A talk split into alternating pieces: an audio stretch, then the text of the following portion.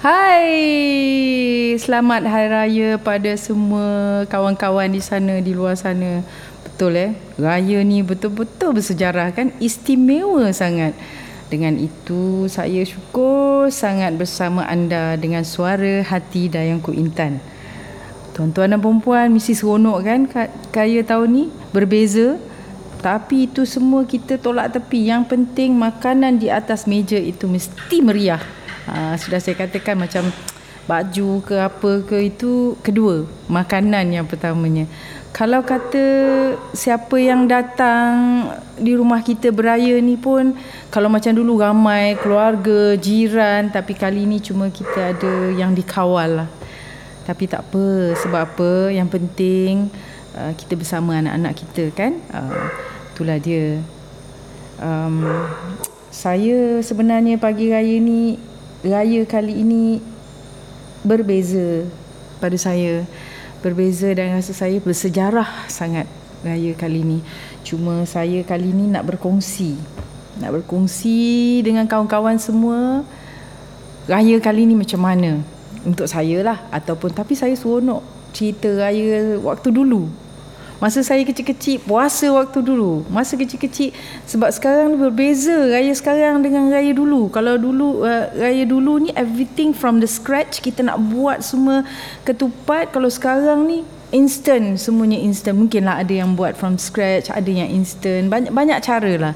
Tapi saya nak ceritakan waktu saya dulu. Ha, waktu berpuasa orang kata Allah mak ai waktu berpuasa ni orang kata kalau tengah hari tu waktu panas eh kecil-kecil ni kita ni dahaga sangat. Nak ais panas.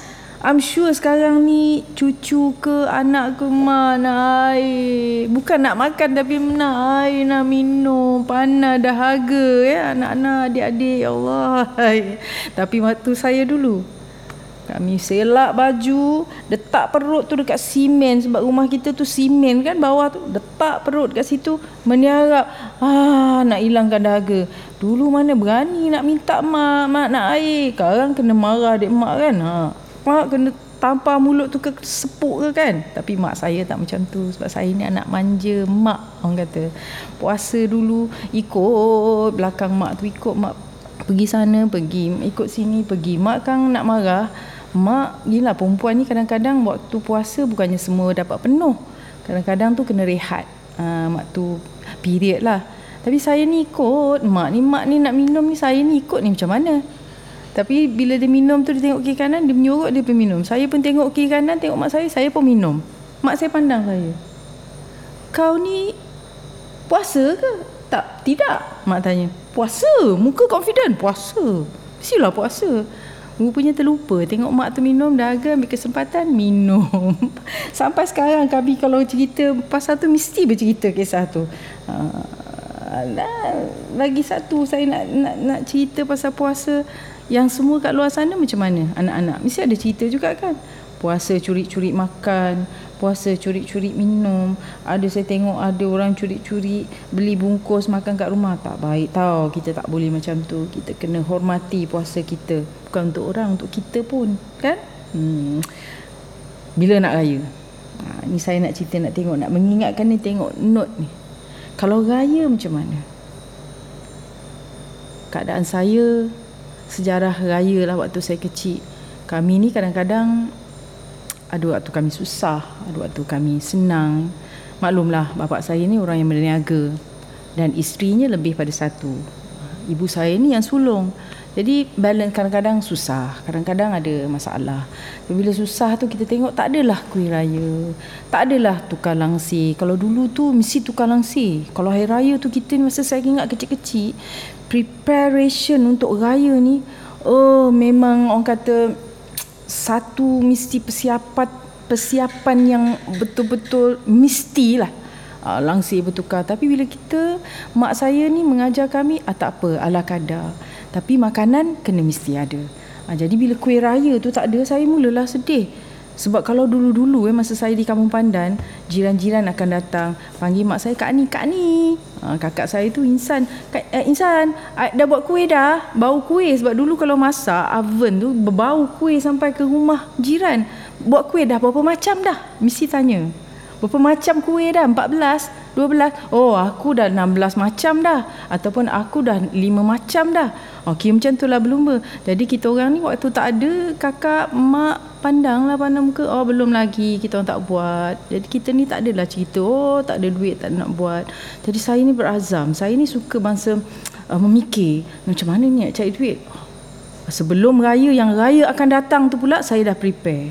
Raya dulu rumah tak ada kuih, langsir tak ada. Uh, kali ni saya kata raya saya nak cari orang kata uh, simpan duit. Uh, masa itulah jual itu, jual kacang-kacang, jual aiskrim Malaysia, minta mak beli plastik, suruh kakak buat. Kakak saya rajin juga melayan saya ni. Uh, lepas tu kan kejap lagi saya buat uh, apa main kutu uh, dengan jiran sekolah. Main kutu lah kalau 30 orang tengoklah RM1 ke satu hari ataupun seposen ke satu hari. Kumpul lah berapa yang dapat tengok berapa yang kita mampu duit sekolah. Saya tak belanja. Duit sekolah tu untuk saya main kutu kadang-kadang untuk simpan raya. Ha, lepas tu dapatlah beli seluar ke, seluar jeans satu ke. Saya ingat lagi brand jeans masa tu, jeans uh, brand PJ tak ada dah sekarang saya tengok jeans tu tahan sangat ataupun Levi's biasalah kan lepas tu dapatlah kumpul duit zaman sekarang kalau kita kumpul duit katalah dapat dalam uh, RM30 atau RM50 banyak kuih kita boleh dapat tau. Uh, pelanta masa tu tak butter kurang lah. Kita banyak pakai pelanta gula. Banyak macam kuih dapat. Uh, masa tu kau datang kau dah berapa macam? 10 aku dah 12 uh, kira lumba-lumba orang kata lumba-lumba yang elok lah. Sama-sama kita rayakan tu kumpul duit. Lepas tu dapat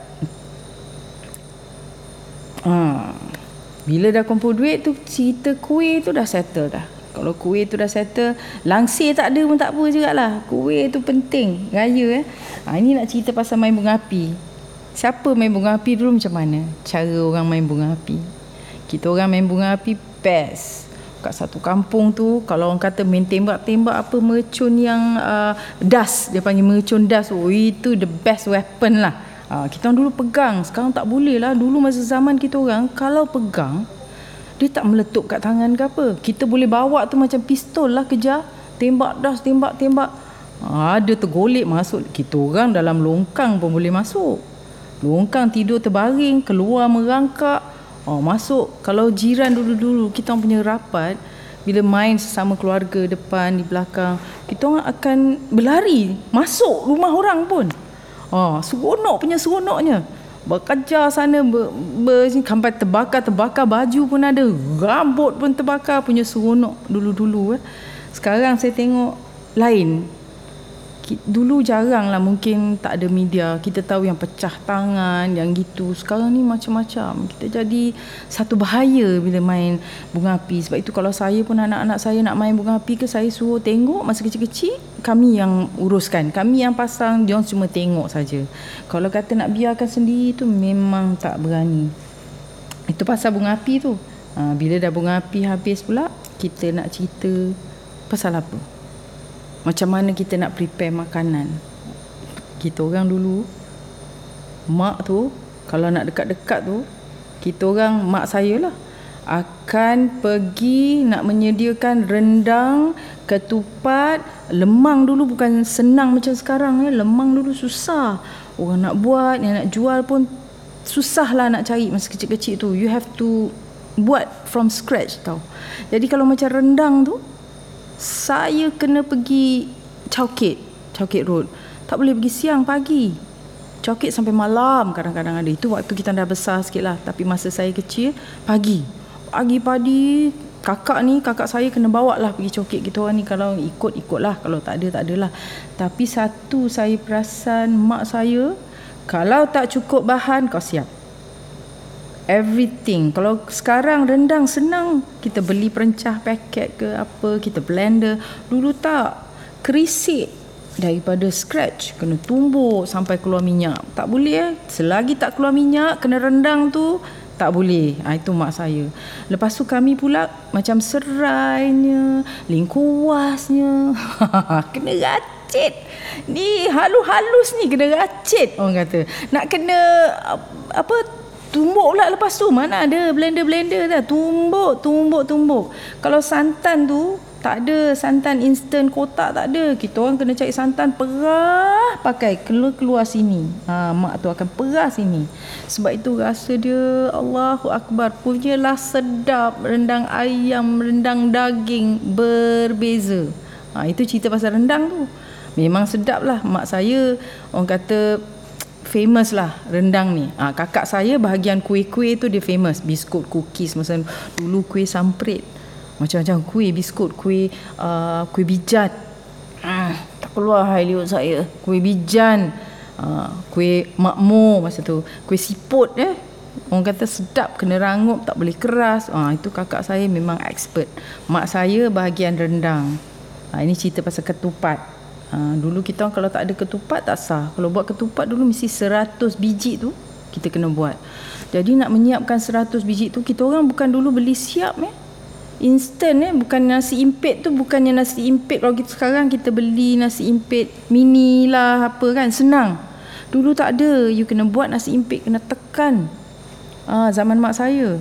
Jadi sebab itu meriahnya usaha gigih nak raya tu bila hari raya tu rasa lain tau ah rasa berbeza. And dulu tak ada open open house. Nak tunggu open house baru pergi rumah Cik Ani. Nak open house kena pergi rumah uh, rumah Nursia kena open house baru kena pergi rumah uh, Ija tak ada macam tu. Uh, masa zaman uh, apa zaman kita orang nak serang rumah tu pergi saja. The house is always open. Makanan memang kena ada on standby. Tengok assalamualaikum. Tengok kat pintu siapa tu. Oh Ah, Cik Esa. Okey, kena masuk. Mari, mari, mari. Keluarlah. Kalau certain certain house tu keluar I guess uh Mohon orang anak-anak kita orang kecil-kecil. Rumah tu kaya Dia I guess. Ha, Dia bukan air sirap I guess. Kalau dulu-dulu lah Itu cerita Nikmatnya kan? Balik kepada ketupat tu Perempuan saya dulu Mak saya dah cari seratus Kena anyam. Kita orang kena anyam ketupat Sekarang boleh tak anak-anak dara kita ke atau uh, kawan-kawan boleh anyam ketupat. Uh, kami dulu sekolah rendah lagi tu. Mak dah cakap dah. Kecil lagi. Kena belajar ni anyam ketupat ni. Sebab terlampau banyak kan. Mak ni dulu-dulu dia trik dia macam-macam tau. Jangan meniarap. Nanti mak bapak mati. Uh, macam-macam cerita dia. Pada tak nak kaki kita nampak kotor di atas. Biadab namanya kan. Uh, lepas tu kalau kata uh, apa daun ketupat tu nak dianyam tu kalau tak nak belajar mak saya cakap. Saya nak cakap pun segan. Saya saya dah lupa saya tanya kakak saya. Mak cakap apa eh? Dulu saya kata kalau kita tak pandai anyam ketupat lepas tu kakak saya pun gelak aku pun lupa. Dia pun telefon kat kakak saya yang sulung tu. Kakak dulu mak kata kalau tak pandai tak pandai anyam ketupat mak kata apa? Akak pun gelak. Jadi kita tiga beradik dah gelak menceritakan kisah ni Mak kata kalau tak pandai anyam ketupat di padang masya nanti engkau kena junjung bod. Mak kata kita orang dengan junjung bod. Tak naklah takut junjung bod. Ah, mesti ada yang tahu apa dia junjung bod tu ada yang tak tahu kan. Jadi tuan-tuan dan puan menangis. Menangis nak belajar sampai dapat tapi dapat. Akhirnya kita orang tu anyam ketupat. Ada ketupat sate, jadi ketupat yang macam-macam bentuk lah ketupat tu. Janji siap. Jadilah ketupat. Ah, itu bahagian ketupat tu. Dapatlah seratus. Kalau nak masak pula, bukan senang ya nak masak daun ketupat tu. Kena cari tin biskut tu. Mak saya tin biskut kena pasang kat luar. Nak rebus ketupat. Ha, tu kena beramai pula tu rebus ketupat tu. Nak hidupkan bara. Macam sekarang semua senang. Anak-anak sekarang senang. Kena kerja kuat je lah. Orang kata kena banyak uh, ongkosnya. Ha, zaman saya tak. Zaman saya orang kata berusaha lah. Dapur kayu. Tin biskut. Buang atas tu. Buang atas tu jadikan periuk. Ha, itu belum cerita kita buat dodol lagi tu. Ha, buat dodol lain satu hal datang kawah. Ha, kena panggil expert. Mak saya akan import lah saya punya sepupu tu uh, Kak Jara tu tukang buat dia memang famous lah. Uh, Kak Ara tu kita panggil dia Kak Ara. Dia buat gelamai kita panggil gelamai. Memang sedap lah. Uh, itu cerita raya eh. itulah tuan-tuan dan perempuan kalau sekarang kita nak makan rendang jauh beza rendang sekarang dengan dulu. Kalau dulu orang kata Rumah saya ni memang uh, kalau waktu-waktu kadang-kadang tu ada kelekatu banyak. Uh, ini kurang pula. Ini Alhamdulillah cicaknya tak ada. Tapi saya tengok di luar tu saya ingat bulan. Banyaknya bulan saya kata punya bayangan lampu saya ni. Macam bulan. Tentang lah ya. Ah, itu pasal cerita tadi apa? Buat ketupat eh.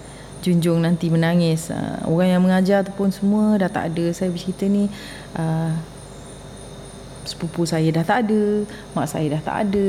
Uh, abang Din yang mengajar abang angkat saya, saya sayang sangat dia pun dah tak ada. Uh, dia lah ajar macam mana nak anyam ketupat. Tidak kan saya takut mak saya kata mak saya dulu kalau nak mengajar kita orang ke apa bukan dia akan bagi contoh sebenarnya dah bila dah besar ni oh Rupanya itu mak ni menakutkan kita orang. Lepas tu dia gelak lah. Bila kita dah dewasa, mak, mak dulu ni cakap macam tu takut kita orang. Apa tu dia gelak. Ha, ya, kalau tidak kau orang tak buat, dia kata. Ha, tak nak. Hmm.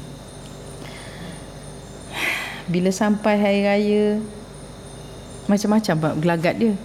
Nak minta maaf tu. Ha, dia kena beratur kan. Zaman dulu-dulu, kalau bagi duit raya, bukan macam zaman sekarang, ada ampau. Kalau zaman dulu bagi duit raya bagi terus. Jadi kita orang kata tak ada pegang singgit-singgit pun. Dulu shilling. Kalau dapat 20 sen, 15 sen, 50 sen, 50 sen tu kira dahsyat lah. Kalau pergi rumah dapat 40 sen atau 30 sen tu kira dahsyat lah masa kita kecil tu. Ha, sekarang, nak bagi 50 sen? Nak bagi 20 sen? Kan merajuk budak-budak tu. Kedekut kata dia. Kan? Ah, sebab itu agaknya mungkin sekarang kot dia ikut uh, adat lain kan pakai ampau tak nampak duit dalam tu berapa. Uh, kadang-kadang ada juga yang buka, oh tutup balik, ada yang tak bagi buka. Uh, tapi saya sampai sekarang saya tak pakai ampau, saya bagi. Apalah. Kalau ada kita bagi. Kalau banyak kita bagi banyak, kalau sikit kita bagi sikit kan? Yang ikhlasnya itu yang penting. Jadi bila hari raya saya yang untung selalunya dekat kampung pandan tu sebab saya ni petah bercakap Uh, saya ingat lagi mana yang dah tak ada meninggalkan kita pakcik-pakcik tu kadang mana yang kenal saya panggil saya bila pergi rumah raya kat dia. Uh, panggil. Saya ingat lagi pakcik Jalil. Uh, duduk ramai-ramai. Ah seronok pasal dulu orang tua-tua. Dia suka melayan lah budak-budak beraya ni. Pada dia orang satu rezeki ataupun rahmat ni budak-budak datang kat rumah kan. Kita orang ni pergi satu grup satu grup pergi ni. Satu lorong. Kena habis satu lorong tu. Uh, jadi dia panggil. Uh, duduk dia kata jadi selalunya yang menang bawa duit banyak saya. Oh, seronok lah. Mak Pakcik Jalil ni dah nanti mesti dapat 15 sen. Katakan. Banyak duit 15 sen tu. Ha, ataupun ha, 20 sen. Tapi bila kita orang duduk. Ha, sebab dulu kalau hari raya ada mangkuk kat rumah. Duit shilling dalam tu. Ha, duit shilling dalam tu.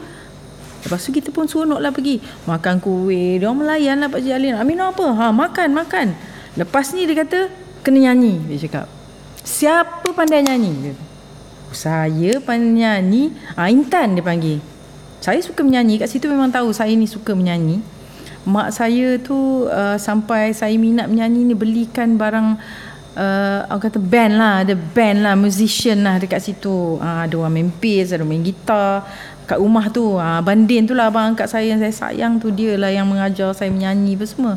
Uh, dia akan ada kan lah. Jadi tu seronok lah. Main gitar sampai orang kata dekat situ pun saya kawan pandan tu tahulah yang saya ni boleh nyanyi. Uh, tu yang masuk program RTM tu Jamal Kerdil tu. Uh, jadi disusun duit tu. Disusun duit tu uh, tinggi ni. Uh, nak nyanyi ke tak nak? Malulah Pakcik Jalil. Ah Pakcik Jalil tambah tinggi ni. Tinggi sekali. Tengok dah tinggi kan. Macam sekarang ni tengok macam dah bangunan ni KLCC punya bangunan ni.